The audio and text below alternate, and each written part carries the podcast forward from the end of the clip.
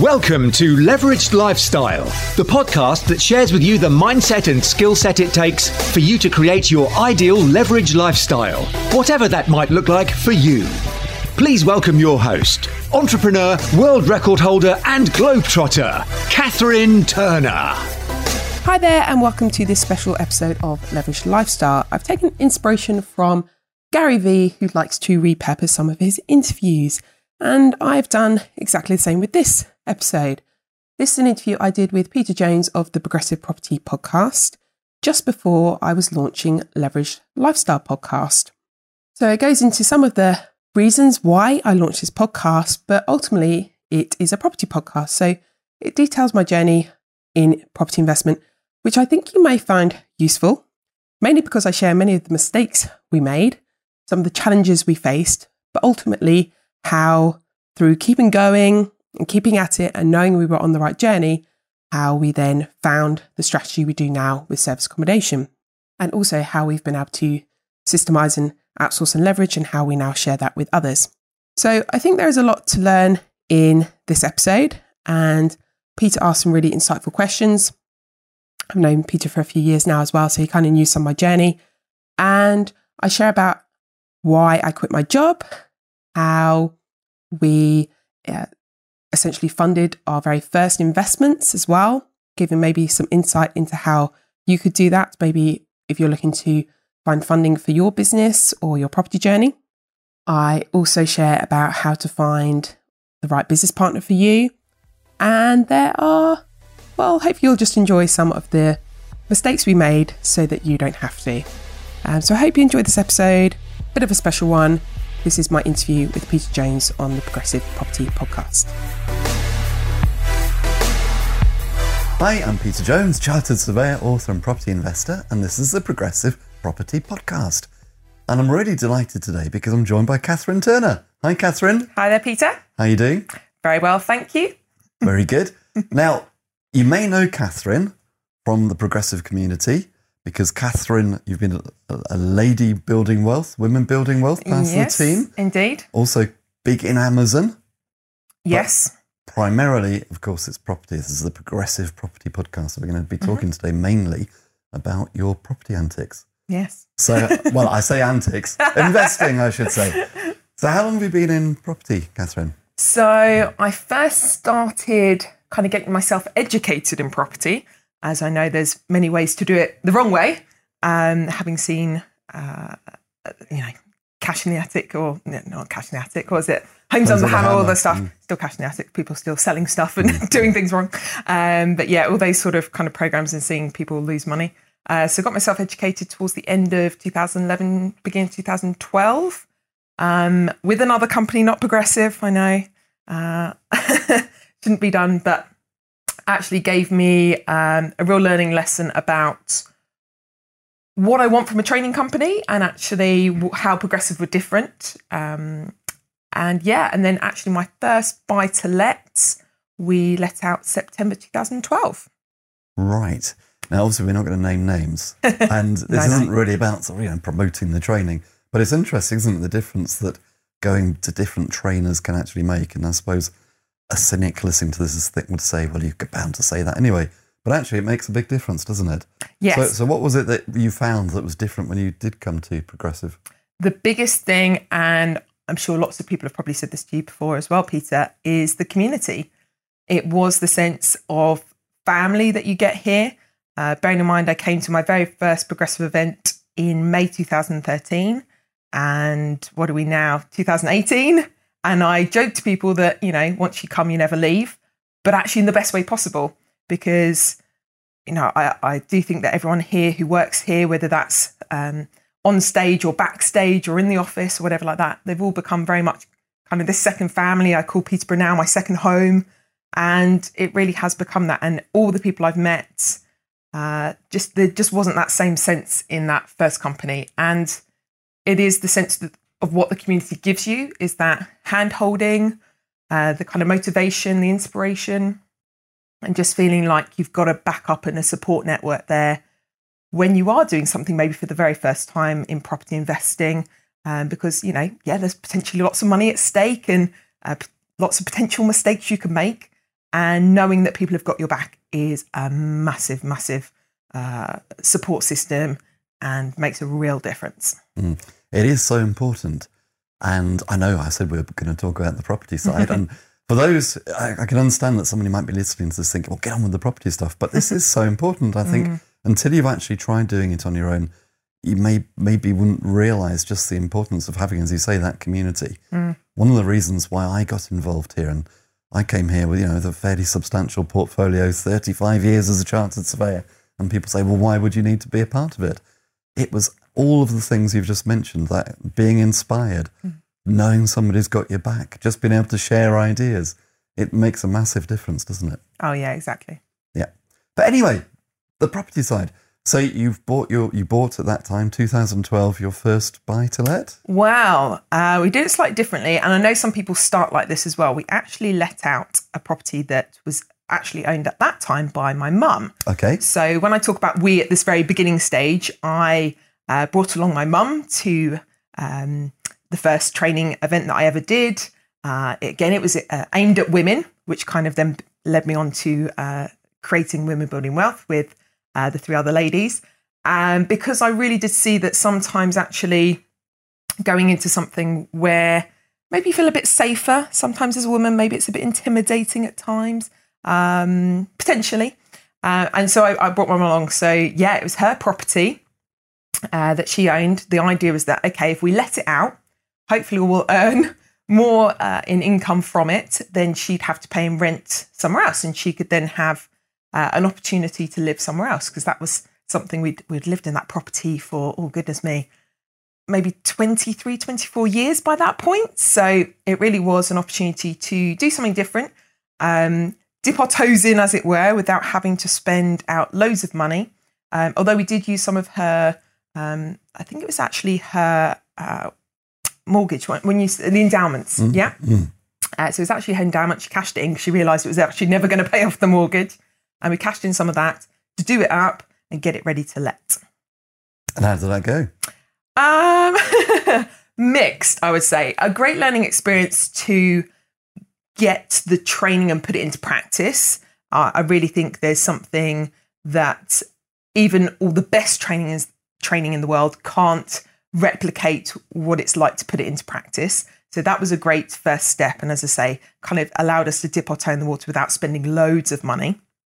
Um, but yeah, really interesting thing. So we decided to uh, be socially conscious and think about letting it out to the council because we knew there was a huge need in our town um, in Chelmsford in Essex. And we went down that route, and actually, the council were working with a contractor. Um, I'm not sure if I should name them because it didn't necessarily work out so well. Um, but they had a contractor they were working with to provide their social housing, and we let it out for £800 per calendar month on a three year lease.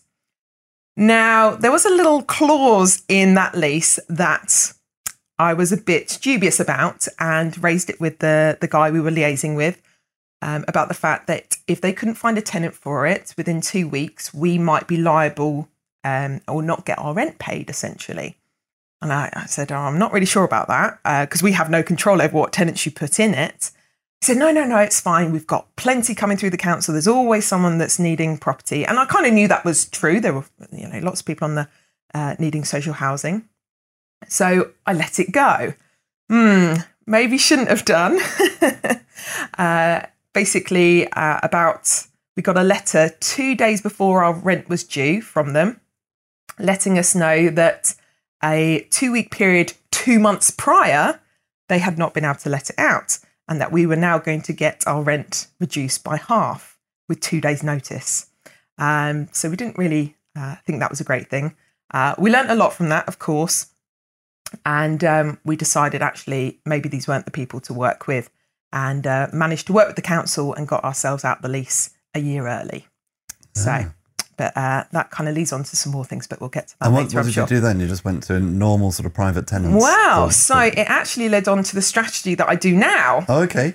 So, as I say, it kind of um, a big full circle moment. So there was an element um, that, oh, this property has just been a bit of a nightmare. We haven't actually made a lot of profit from it in that time. I think the £800 per calendar month ended up bringing us in about £200 net cash flow split between me and my mum.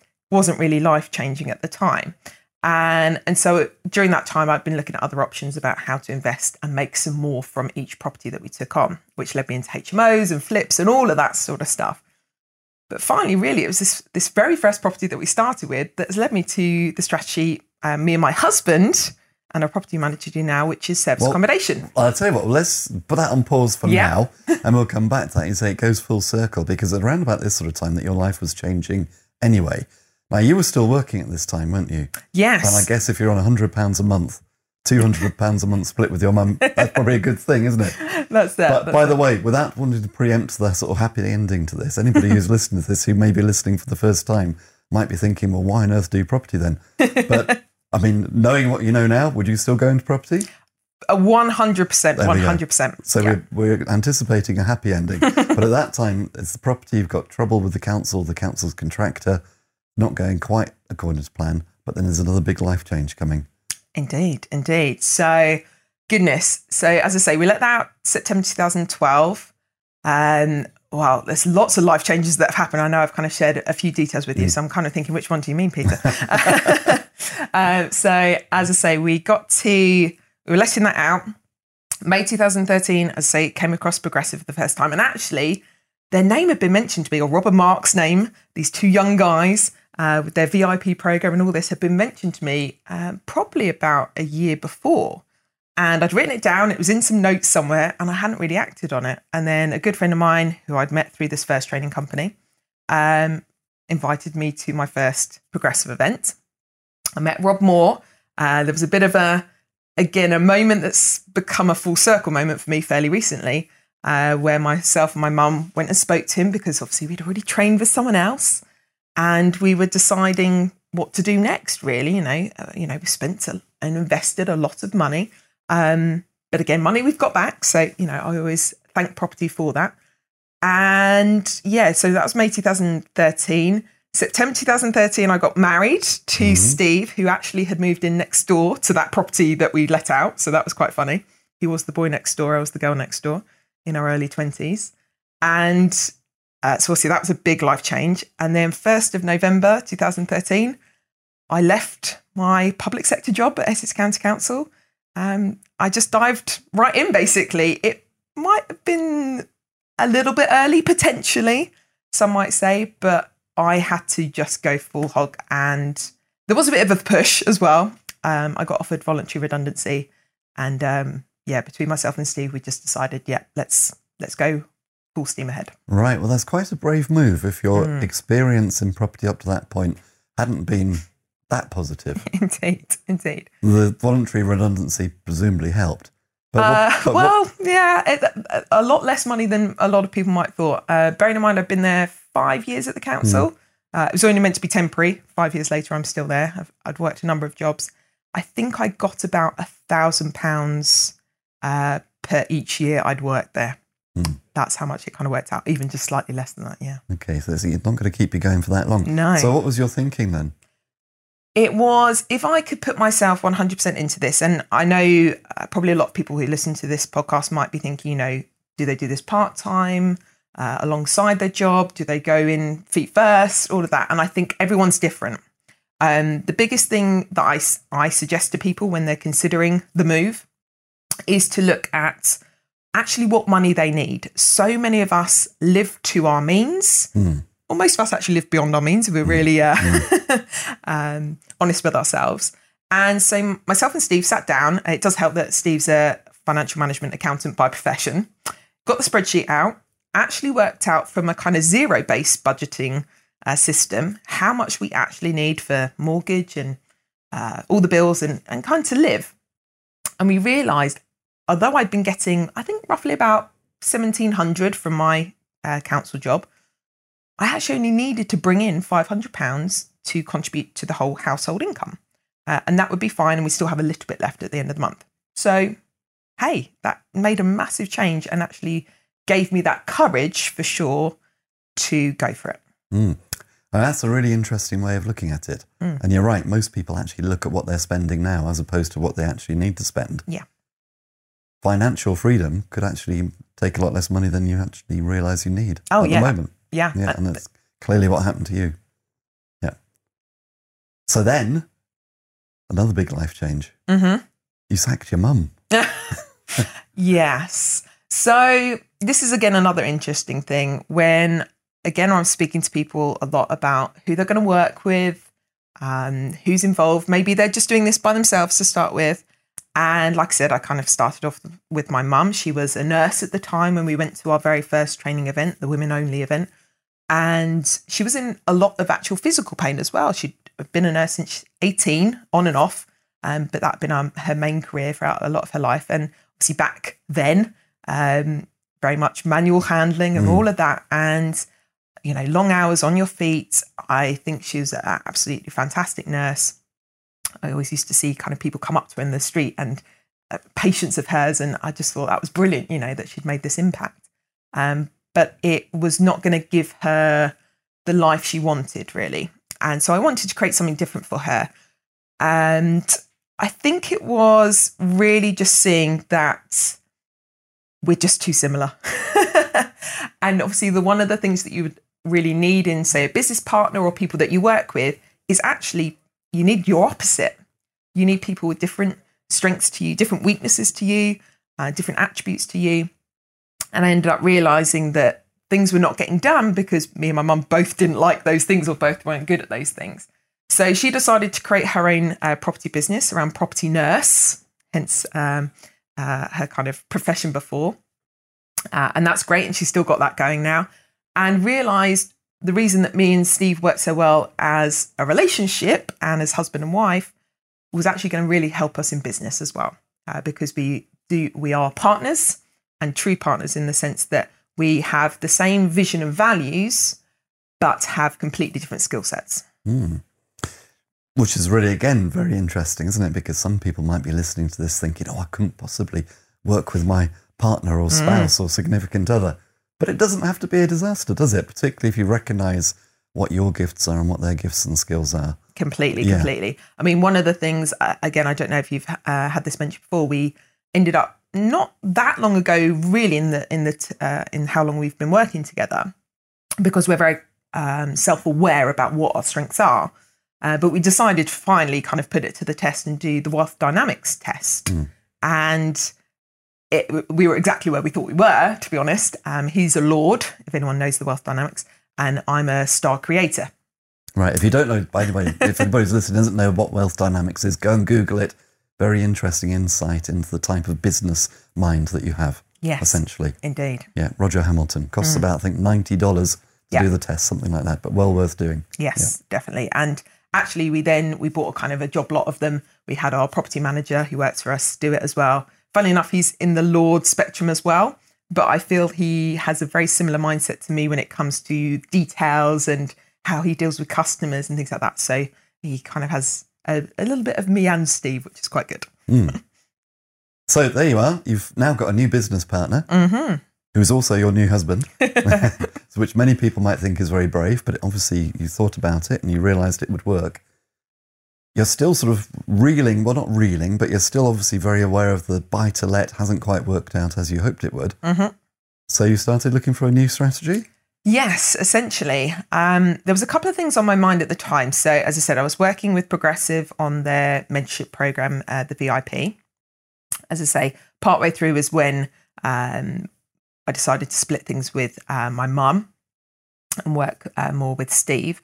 And really, we were looking at okay, we don't have a lot of money, we don't have kind of savings sat behind us, we don't have family with loads of money just ready to pour into us. And so I was looking initially at rent to rent HMOs. Then the idea was presented to us, and actually, I believe I have to give credit to my mum for this, interestingly enough, even though we You were still talking. we were still talking, yeah, exactly. and actually, that was um, a- key driver. We realised we weren't working very well as business partners, and it was then affecting our relationship as mother daughter. And I think you do have to recognise that at times. So that was a key kind of um, decision factor. So anyway, um, we were looking at okay, how can we raise some money to invest in a property that would give us essentially a framework for potentially other investors to then say, ah, they've done it. And so that's essentially what we did. I'd met a few people through networking by this point, and I, as much as I, I seem a very kind of confident uh, person outwards, I do public speaking, um, I have my own podcast, all of that sort of stuff. I'm actually quite shy inside, and I'm sometimes a bit scared scared about going to sort of these big networking meetings, having to s- chat to essentially strangers. I'm fine once I know people, but essentially strangers can sometimes be a bit daunting. And so a few things all came together at once. So this the idea that my mum gave us was what if we sold our very first home that me and Steve had bought together just before we got married and released the equity, put that into some property investments, and then go and rent uh, a property that would still meet our needs and hopefully actually be paid for by our investments and we'd have still a little bit left over and and the more and more I kept thinking about that the more actually it seemed to make sense and I've seen actually now a lot more people talk about this idea that rather than having capital sat in a property that really then becomes a liability how about you invest your capital into property that's an asset that you're letting out and you rent your own property and some people really get that, and other people think we're mad. Um, but it worked for us. So that we we did try and actually, first of all, remortgage. I'd left my job by that point, as I'd said, so I now wasn't very mortgageable, unfortunately. Uh, Steve was still in his job. And so the mortgage company were essentially kind of trapping us to not uh, be able to move and release as much equity as we thought we could do if we just moved and downsized. So we did end up selling. I think we released about 50 to 60K, which was great. We ended up putting part of that into our very first HMO, House of Multiple Occupation, in Basildon. And another part of it, uh, why the networking was so important, is I'd met another young lady, similar age to me. It's called, probably why we got on so well. And we said, we really want to build up this portfolio quickly. If we keep taking our small amounts of cash each, we might not get anywhere how about we joint venture together and we did our first flip together? And again, it just gave us this um, a CV essentially, uh, because at that point, my only CV for, for, for property was my very first buy to let, which made me £200 per calendar month. So it wasn't a great um, uh, one to have on the CV. And so that's what we did. Brilliant. So you're right. A lot of people listening to this might be quite surprised at the idea of selling your own home. Mm when I'm doing masterclass and I make the suggestion that you could look at the equity in your own home and maybe refinance, some people go pale at the thought, but you actually went the whole hog and just sold your, your marital home. Yeah, essentially. I think there was part of me that thought, well, this isn't going to be our forever home. It was our very first home and we had a lot of great times and great memories, but I knew we weren't going to live there forever. So actually, uh, it didn't have that. Um, that sense that oh my goodness what are we doing it was like actually i think we're doing the right thing here yeah, and the objection would probably be, well, where's your security? But your security, financial security, is actually in the investments that you put that money into. Exactly. So it's not like the security disappears; it just transfers into different assets. You've got it. Yeah, and that obviously worked. So you you, you bought a HMO, mm-hmm. you developed a HMO. We developed to be HMO. more accurate. Yes. So you bought a property and you turned it into a HMO. We did. What did that require? How much work? Oh goodness me, that was a learning curve as well. Of course, because this is your first one. My first one, exactly. And I think that's the thing. I think a lot of people going into it, it's that first one is your biggest learning curve. And be prepared for that, for sure. We met actually some really good builders. I'm trying to remember how I found some of them now. I think it might have been through, again, some other investor friends. So that's another great thing to tap into the community. Uh, who's in your area? Who's used builders in your area? Uh, we moved a few, I don't think we had to knock any walls down, but we did um, reformat the layout of the property to get uh, another room out of it. So it ended up being four rooms, but all doubles. Uh, ideally, I'd like to have gone for five, but it just didn't didn't work uh, the layout. But that's fine. And oh goodness me, yeah, it was just furnishing it all, getting it all ready. Um, again, found some great contractors. Did a lot of research. When I when I get into something, I really kind of geek out on it and I want to get the lowest price, but for the best quality. And so that's essentially what I did. I used a lot of local people, local firms, and that was a great starting point, actually. Um, it wasn't necessarily very replicable and scalable, but it was a great learning lesson at that time. Right. And the flip, did that go well? Flip went fairly well, yes. Uh, again, I think it's to say that property is great and you're always going to make a, a profit if you do it right, but be prepared for things to not always go quite to plan. So with the flip, as I say, uh, it's my friend Mary who I'd met through networking. We're still great friends now. And she did a lot of the work. So I was kind of more the money. Uh, she would consult me on certain things, but I left her to a lot of it as well. Just because we're, again, playing to our strengths and not mm. trying to uh, duplicate work. So, yeah, it went well. it was a non standard construction property in kind of Romford area. And so some of that brings with it its own challenges as a non construction. Some mortgage companies don't really like them. We had obviously got a mortgage on it, fine, uh, put uh, money into the deposit and then into the refurb. Needed a, a decent amount of work on it. Uh, the property looked beautiful after we had uh, refurbed it. Uh, bless Mary had put a lot of her own time into it. Again, one of those things that you probably do with your first flip, maybe not later on down the road. But again, great learning lessons from that. And so the very first sale fell through um, when we were going to resell it. Fell through because basically they hadn't really taken note of it being non-standard construction and the mortgage didn't go through as planned. And then they found somewhere else. During this time, the market was going up. So actually, we ended up putting another 5,000 onto it for the next sale. The next sale was very funny. So all looked like it was going fine. Mortgage was going through fine.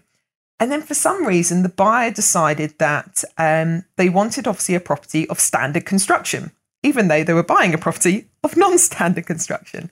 And they said, if I if I knock some of the uh, plasterwork and I find brick, I'll buy it. Well, they weren't going to find brick because it was concrete. Um, so we had to laugh that one off and say, well, this property is obviously not for you. Again, the property market had gone up in this just literally a couple of months and we put another 5000 onto the selling price and then it sold. So third time lucky. Mm. uh, and as i say another 10000 actually added on to what then was really profit by that point. You know we'd already uh, broken even and were making profit. So all of that extra money was profit. Um, so i think i made oh goodness me about an 11% return in less than 12 months mm uh, on the money I put in. And yeah, I think that worked out an extra kind of 22K or whatever back into the pot um, that I could then reuse onto the next project. So, hey, uh, lots, again, lessons learned, funny moments, obviously, when trying to sell it. Um, but don't be deterred. Actually, there was a, a, good silver lining at the other end. Right. But this was very much a period of education for you, wasn't Completely. it? Because you're still, at this stage, hadn't altogether finally settled on your preferred strategy. No, and like I said, was still really trying to push this whole rent to rent HMO side because now I have my HMO that I had invested in was my asset and that I had uh, money in that was making me good profit at the time. Although I was managing it, and um, that was another lesson uh, managing tenants. And of course, it's not just managing them one tenant. I ended up having in that property, like I said, they're all doubles, and a couple of them were big doubles. So we had two single people in there and two couples in there because we had a license to allow up to six people in there. And so that's what we did. But of course, you're essentially now managing six people mm. all in one go. Uh, so that was a big lesson for me. Um, and we decided fairly early on with that to try and start hiring someone part time to become a property manager for us. Um, but what I hadn't done is put any systems or processes in place that were still all in my head. Uh, and funnily enough, that's something we now teach people and help people yes. with in that area because I know how much uh, it takes, um, what it takes not to have them in place, and obviously some of the pitfalls of that. And um, yeah, it was it was definitely a a big learning period through that. I ended up being not just a property manager, but sometimes an agony aunt, uh, mediator, peacekeeper. Um, but yeah, it, it definitely made me realize that property could actually now make you money because this was now making a lot more than my very first buy to let. Um, it was a great investment and actually became the very first property that allowed us to get this outside investment that I had been aiming for, essentially. Um, and it was actually someone I met at a progressive event. So, hey, all good. All good. but you still ended up selling the property. We did, yes. I think one of the things is, uh, as I say, we we did have the property manager come along. It was actually someone I used to work with at Essex County Council. It's one of his sons. Um, so I met him through kind of Facebook essentially, and he came and worked for us for six months. And bless him, he took on so much, um, and it really was a big learning curve for him. We did buy another property during that time, as I say, with these investors who I'd met through Progressive, who lived abroad but wanted um, some assets here. We initially were going to do it as a joint venture. We then realised mm, maybe we didn't want to kind of uh, excuse, excuse, the terminology, but get into bed with these people and, and, and be doing a kind of deal like that. So we decided to um, do it as a package deal. Uh, we got £10,000 for that. There was quite a few uh, uh, clauses in the contract to make sure we got our 10,000, but we hit all the deadlines um, and we were very happy with that. And then we, again, were managing that. But it was during that time that I just thought, actually, I'm I'm not a property manager. That's not what I want to do in property. I want to invest in property. Um, I want to build good systems around property, but I don't want to be the one having to do the day to day anymore. And so it was because of that uh, we decided to eventually sell those properties. Um, as I say, well, we handed over the management of that that other property because, as I say, those those joint venture uh, partners owned it, and then we sold our one funnily enough, to someone again who I'd met just a couple of years before, she was investing a lot of HMOs in the area. Uh, she was very happy with the deal, and um, we got a good price for it. So I think we made about, I want to say, somewhere between sixty to eighty thousand on that in again about less than eighteen months. So property's great, um, and as I say, a lot of people say hold property and, and wait. We didn't necessarily do that in this case, but it was the right choice for us at the time. Yeah, it's very important to know your flow, isn't it? Mm-hmm. And there's a very big difference between being an investor and a landlord. Yes. And you're obviously realizing you want to be the investor, Yeah. not the landlord. Exactly. But then you just went off. That was your ticket to ride, wasn't it? You just Yeah, we take did. a break. Well, we did essentially. Um, as I said, you mentioned at the very beginning. Obviously, I'm known for Amazon. We had already got that kind of going, and for me now, it's about having businesses that allow you that location freedom. And yes, we let's say obviously we were renting, so we again have the flexibility through renting to once we get to maybe the end of our term that we can just go, and that's essentially what we did. So where are we now timeline wise? So I think this is when uh, eventually all my antics and investments had allowed Steve to leave his job in the city, which again um, was probably more scary than me actually leaving my job, um, just because he earned a bit more and uh, you know he. As much as it was commuting time and all that sort of stuff, he, he actually enjoyed the people he worked with, and I think that's a real key thing for why people probably stay in their jobs longer than maybe they wanted to, because it's the people and the community and um, yeah, so we uh, we got him out of his job, and that was actually a really proud moment for me for a number of reasons. Steve actually always says that he never would have started if it wasn't for me. He saw himself as going to become a financial director, earning six figures plus. Then he realized actually it probably would have meant he'd have to work 60, 70, 80 hours plus a week. And if we wanted a family in the future, what would that mean? He wouldn't really be able to take the children to school and that really started to make him think that maybe there was another way. So he'd been very supportive about my transition and coming out of my job and investing and all of that. And I probably didn't tell him how much I invested in my education to start with, but that's another story. Um, but he's very glad I did. And I know a lot of people probably listening to this podcast might be in similar situations with their other halves. Um, maybe they're trying to convince them or persuade them or just do that first deal to show them it's it, it works. Um, and obviously, Steve's very glad I did because it allowed us to go off traveling because it's very high on my values. Uh, Steve actually hadn't been able to do a lot of that. I, I did it when I was about 21, went off for a few months. Um, but that, that was my very first taste of traveling and going abroad and actually doing it off my own dime, as it were. And so being able to go and do that again with Steve now was just the best feeling. Yeah. So your Amazon business is up and running mm-hmm. anyway, which is giving you income. But had you sort of almost thought to yourself, maybe you hadn't even thought about it, but property was not your thing and you weren't going to go back to property? Potentially so. I mean, I was still very much involved in the progressive community, still doing the odd bits of training here and there, some of it more around Amazon and business side of things. And I think the actually at that time, yeah, it was before Steve handed in his notice, we had come and done the mastermind program uh, with Rob that I'm now a mentor on myself. So I said there's a lot of full circle moments that have happened thanks to being involved with Progressive and uh, their sister company, Unlimited Success. And so we were on their Inner Circle Mastermind program. And it was that that really, I suppose, partly gave Steve the impetus to want to leave his job because he was traveling up after work to come to the mastermind and things and being surrounded by a lot of people within property and business and all that. And that really kind of, I think, spurred him on. So it was a great thing to bring him to. And like I say, kind of gave us the impetus to do some of the things we did, which maybe we wouldn't have done. Um, but it made us reassess what did we want from business, from investing, uh, from property. Was it going to even be property? Uh, we looked a lot at um, at that time. I was looking at public speaking and what would that maybe do for me and um, our businesses and all of that, and how could that help others? And so there was a lot of different things being considered.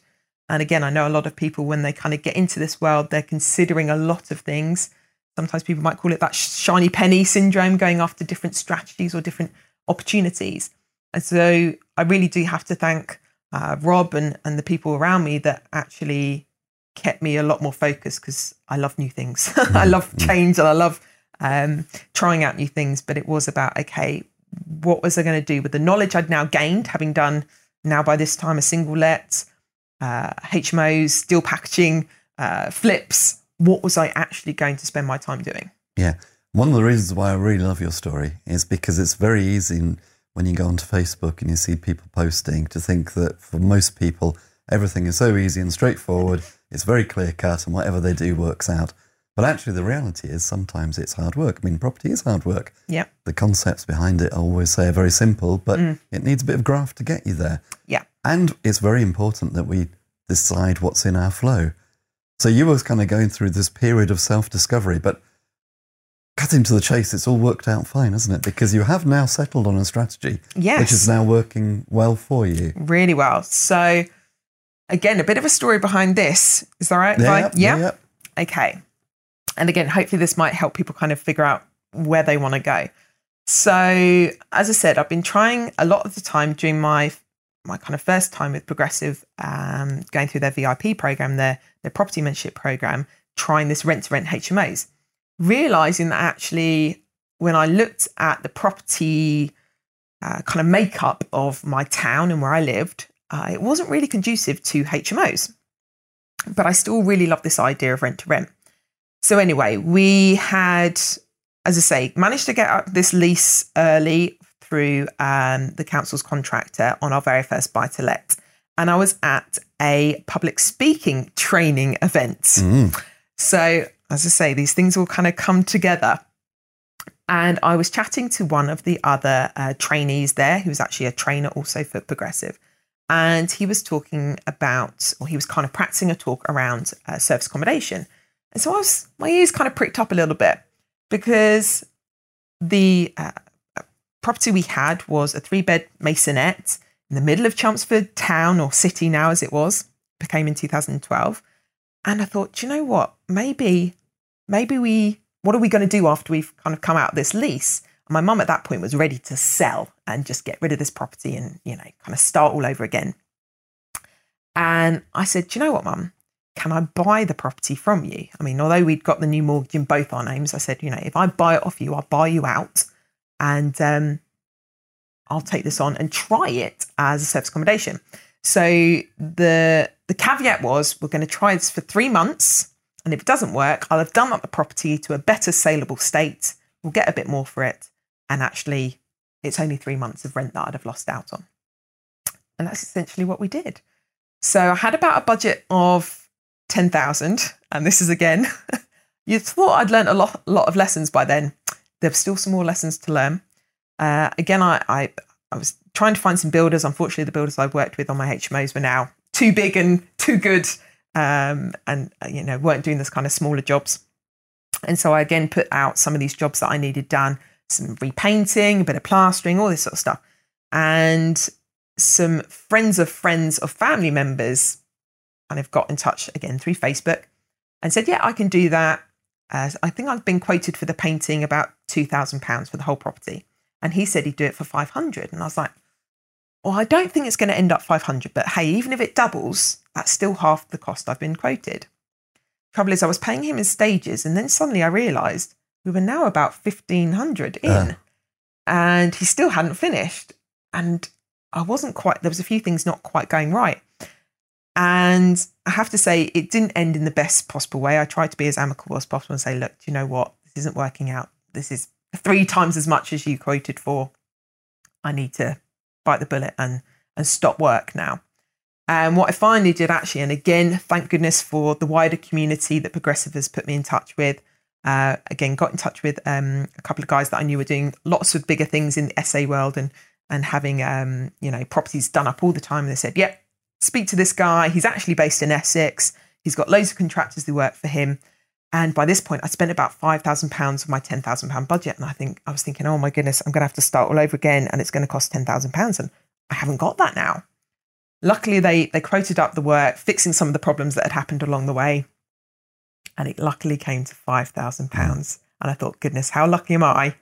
Um, but that was again a good learning lesson that actually don't necessarily work with friends of friends, and because they're quoting cheap and things like that. Actually, if you can get in one building firm or contracting firm, get them to do the whole thing. And actually, because as I say, it was through this third party who guaranteed the work, I knew I had to come back if anything went wrong. And so the refurb work took a lot longer than planned. I think we were due to kind of set up the property on, say, booking.com and Airbnb around September. It was then halfway through October. And now I'm thinking, uh oh, I'm now trying to let this property out as an SA, as a service accommodation during winter. And I've heard through the grapevine, winter's maybe the kind of the slower period, shall we say, not where you make your most money. Well, those first three months that I gave myself, we were 100% booked out. Wow. 100% booked out. I have to say there was an element of, I I always say, you know, uh, I don't like to say the word luck. It's, you know, when opportunity meets that preparation and you put it together. And there was a tour, uh, there's a panto that comes to the local theatre every uh, winter period. And I, again, Facebook. What did we do before Facebook and Google and all that sort of stuff? Again, Facebook. Um, I put out on Airbnb. This guy contacted me and I got his name. Obviously, through Airbnb, you don't get most details, but you at least get the name. And I thought, hmm, I know a lot of people in the theatre world. It's kind of part of something I used to do, kind of in the amateur way uh, a few years before. And I thought, hmm, wonder if he knows anyone I know in in Chelmsford. I started face, you know, doing a bit of Facebook stalking, and I managed to find him. He was a friend of a friend, and I said, look, you've uh, inquired through Airbnb. I hope you don't mind me getting in touch, but look, I can do you a slightly better deal and things like that.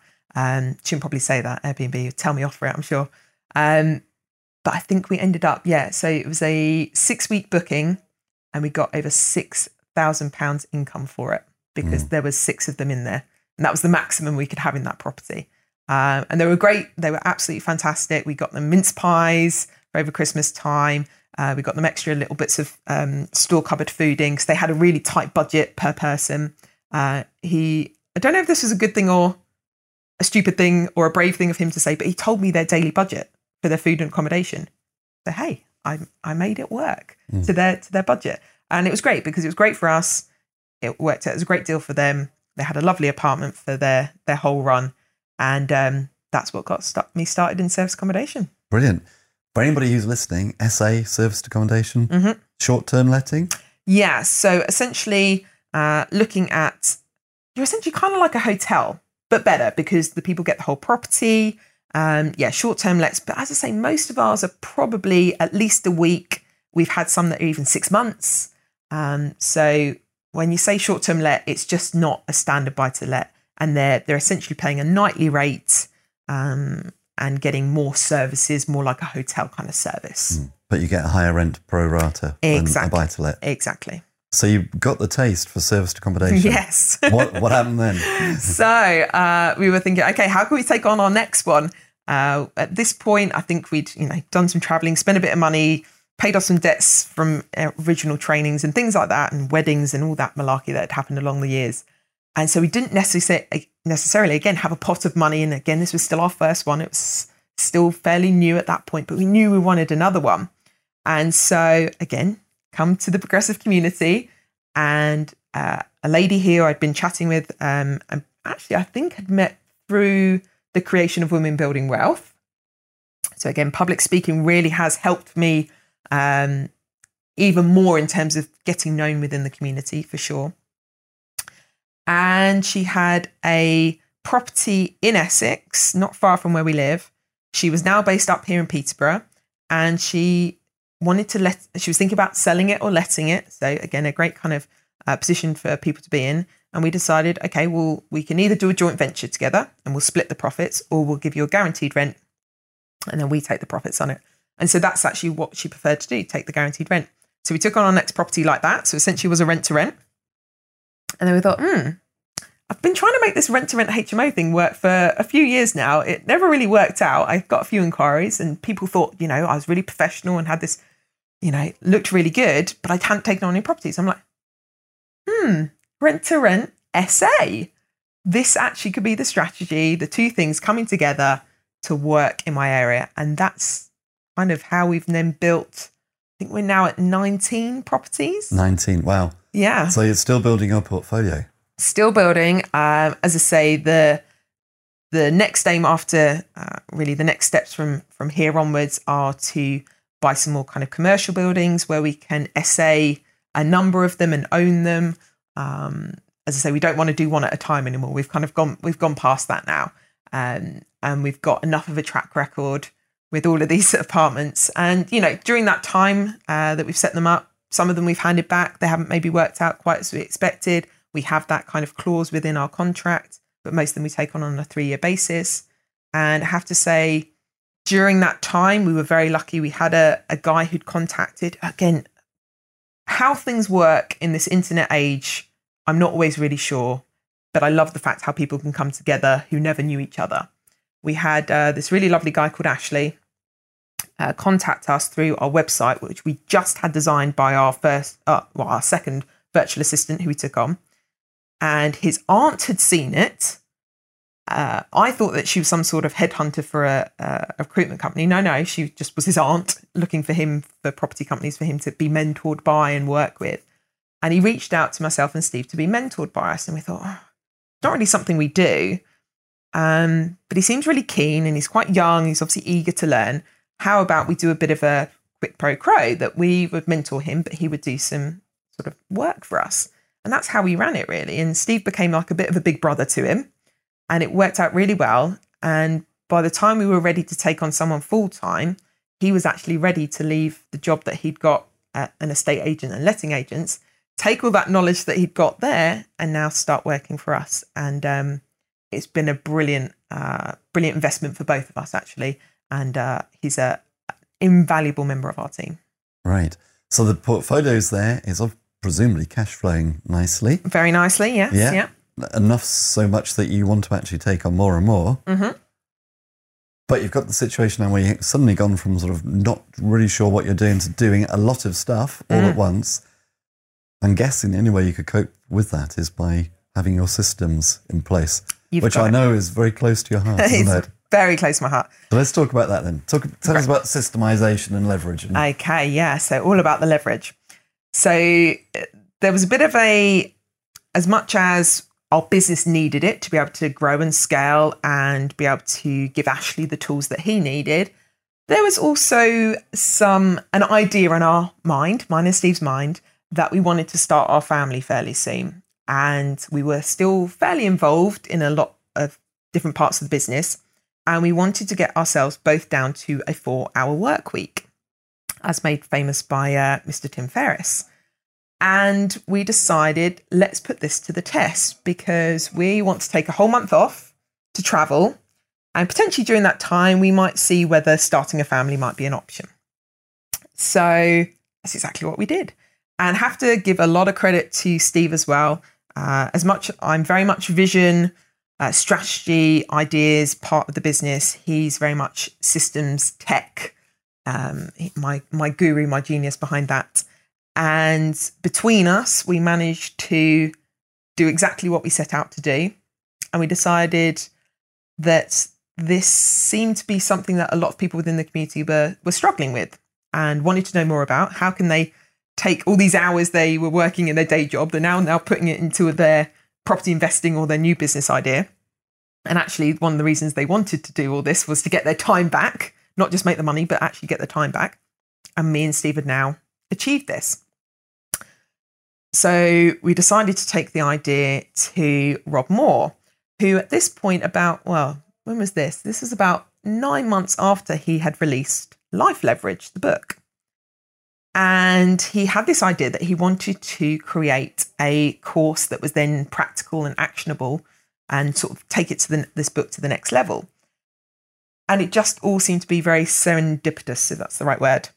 At this time, I was, I think, 12 weeks pregnant with Ella. Obviously, now that Ella's here. And it gave us a deadline. And that's exactly what we did. We, uh, we worked more hours, of course, as you have to, to kind of get this ready. And we created uh, between us uh, Life Leverage Online Masterclass. And we launched it November when Ella was two months old, uh, which is probably a little bit crazy, but again, it, we had to get it done. And it is it's really helped so many people, and actually such a wide variety of people that I was never expecting to kind of get involved with or work with. Um, I think we've now got well over 100 people who have been through it. Uh, the feedback we've been getting is brilliant. And actually, it's doing what it says on the tin. It is increasing people's IGV, their income generating value, so what they're worth per hour of their time, whether that's because they freed up time to make more money or they've just actually reduced their hours and are outsourcing it to virtual assistants or other team members or to systems and automation. So, yeah. yeah. Well, it's something which we should all be thinking about. If anybody wanted to actually take the course, how, how do you access it? Ah, so it's all online, which is Yeah. great because then people can access, access it from wherever they want. So what I thought is probably the easiest way for people to get in touch if they want to know a bit more about it or Yeah. access it is to um, come into our online community. So you can do that for free. Kind of come and test us out a bit, and then if you want to know more, obviously we- we're in there, myself and Steve and other members of the online masterclass who can tell you more about it and get you access to it. So the short link for that is bit.ly, so a bit.ly link, bit.ly forward slash LLOC FB group. So LLOC FB group, uh, all lowercase. And uh, yeah, it's a Facebook online community uh, that you can come and join for free, find out more information, and uh, I'll make sure I, I put some up to date information up there about the whole course and what it entails and how you can access it. Well worth doing. Now, we're almost out of time, Catherine, sadly. But one last thing I must ask you about, of course, is your podcast. You've been very kind to come onto my podcast, or I should say, Progressives podcast. Tell me about your podcast. Oh, what, well- what's that all about? uh, firstly, thank you for having me on this. It's it's been a pleasure and a, a nice trip down memory lane. Um, but yeah, so the podcast uh, leveraged lifestyle. So a bit of play on the words of uh, the leverage uh, life leverage online masterclass. So this is leveraged lifestyle. This is all about creating uh, your ultimate leveraged lifestyle. And I don't think there is one version. Uh, so it's all about giving you tools, techniques, practical steps to take to leverage more of your time, increase your uh, IGV, your income generating value, to give you tips about what you might want to do once you've leveraged your time. And interviews, uh, our very first interview is with uh, the fantastic Rob Moore, uh, which I know a lot of you within the progressive community will obviously know anyway. But I really want to get down to what it is they've done to create their leverage lifestyle. Like I said, there's many different versions, so you can take inspiration, motivation, and and create your your leverage lifestyle. So yeah, I'm really excited. Um, we should be launching uh, towards the end of July, uh, 2018. Again, all the information about that is going to be in that Life Leverage online community. Uh, so LLOC FB group that I just gave you. Um, we're going to doing some uh, great bonuses when we launch as well. So I know we're recording this slightly before we've launched our one. Uh, so hopefully by the time you listen to this, you'll be ready. You'll be ready to get involved and listen to Leverage Lifestyle. Yeah, well, we'll have to talk to Harry, the techie guy, but probably that'll That's be it. launching around about the time this podcast comes There out. we so that's quite good timing. Perfect. So check it out. Usual places, iTunes, Stitcher, SoundCloud, I guess. Exactly. Usual things. Well, just tell us again what's it called? So it's called Leveraged Lifestyle by Catherine Turner. Brilliant. Well, I'll be subscribing. Thank you, Peter. Thank you. Catherine, thank you for coming in. It's been wonderful. As I say, one of the things which I find very inspirational about your story is it's just so good to hear you about your struggles. And I don't mean that in a nasty way. I mean that in a, in a sort of a, very positive way, because as I say, I think in property, sometimes we can imagine it all works out so easily mm-hmm. and we see it working out so easily for other people. Yeah. But you've shown the power of A, being very self aware, I mm-hmm. think, of knowing what's in your flow and just keeping going. Yeah. And so often it's all about keeping going, isn't it? completely. And I, if, if I could leave people with one thing, I think it is about not giving up, keep going, find what's in your flow, outsourcing everything else that maybe isn't in your flow. And I've become very good at that and helping others do that now, um, thanks to Life Leverage and Leverage Lifestyle. And yeah, keep persevering. And and one day it might not- not go great, and the next day it will be your best day ever. And just enjoy those moments. Absolutely. Thank you, Catherine. I hope you enjoyed that special episode of Leverage Lifestyle. If you have any questions, if you want to know more details about the property journey specifically, uh, if you want to know more about the Life Leverage Online Masterclass, then do make sure you are part of the Leverage Lifestyle Facebook community. I'll make sure I get all the details in there about how you can either come and work with us in terms of uh, service accommodation, service accommodation management, or sourcing, or anything around that. And of course, if you want to find out more about how we help others find their virtual assistants and help them systemize, outsource, and scale their businesses, then the Leverage Lifestyle community will have all the information in there. So that's bit.ly forward slash LLOCFB group. And yeah, any questions, anything you want to know, I'm in there. So Stephen and a lot of our team members as well. So do feel free to come and join. It's completely free of charge. And uh, I look forward to seeing you as part of the community. And remember, there is no better time than now to start creating your leveraged lifestyle. Take care.